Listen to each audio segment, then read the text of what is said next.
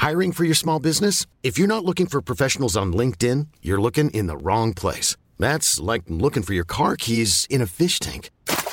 LinkedIn helps you hire professionals you can't find anywhere else, even those who aren't actively searching for a new job but might be open to the perfect role. In a given month, over 70% of LinkedIn users don't even visit other leading job sites. So start looking in the right place. With LinkedIn, you can hire professionals like a professional. Post your free job on linkedin.com slash people today. Restando in tema hit, non è possibile non citare Drake con la sua nuova eh, Lodge Now Cry, Later, con Lil Dark.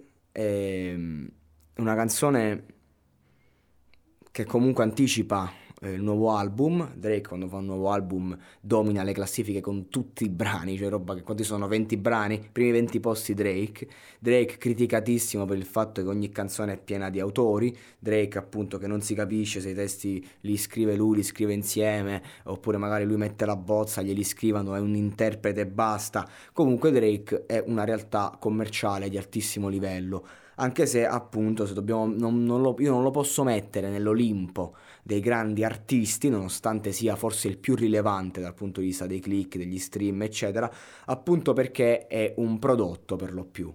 E questa è una faccenda che riguarda i miei parametri, cioè io voglio dire a chi ascolta, a chi magari commenta su YouTube, eh, io ci tengo a dire che quando parlo, io parlo attraverso i miei parametri, cioè se io attacco un artista perché non ha contenuti, non è che quell'artista deve avere per forza contenuti, i miei parametri dicono questo.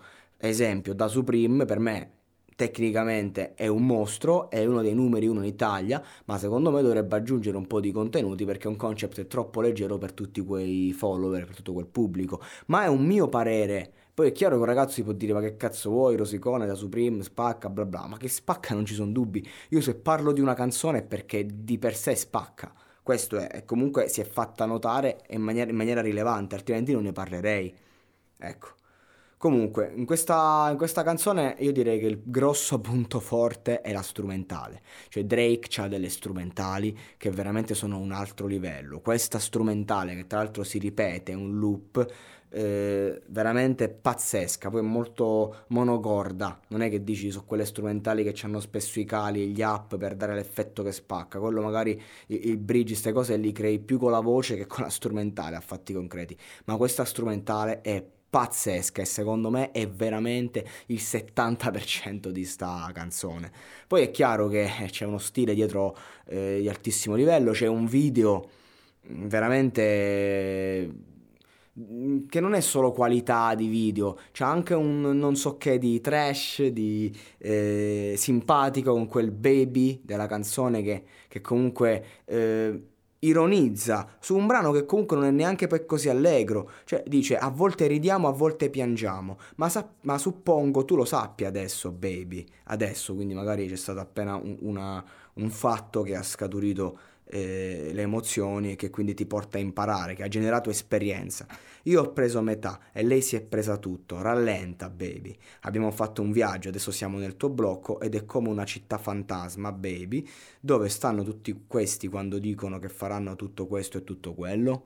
Quindi comunque non è una canzone priva, è una canzone che comunque ha da dire qualcosa ed è bello il fatto che lo dica in maniera stilistica come se fosse un freestyle che sì, c'ha il ritornello, strofe, ok, però il beat è comunque come se fosse appunto una gara di freestyle, il beat mi sembra, e, e, questa è una cosa molto particolare perché oggi abbiamo stoganato il discorso che comunque bisogna fare la canzone ritornello strofa ritornello strofa. Oggi gli artisti importanti soprattutto a livello internazionale eh, fanno canzoni come gli pare i ritornelli li piazzano un po' qua un po' là e questo comunque è, è un fattore importante perché vuol dire che non c'è più una, una regola quando devi fare un brano di successo oggi. E quindi va abbastanza eh, studiata questa faccenda, mentre prima invece era ben diversa la situazione. E, e, quindi ecco, c'è il trash, c'è la simpatia, c'è il discorso serio e c'è comunque una canzone che in sé per sé spacca, sia dal punto di vista della strumentale che dal punto di vista dell'interpretazione, del flow e di come è gestito il tutto. Quindi non mi sorprendo che sia già una hit, non mi sorprendo i numeri che sta facendo e anticipa un disco che però a me onestamente non è che mi alza così tanto l'asticella.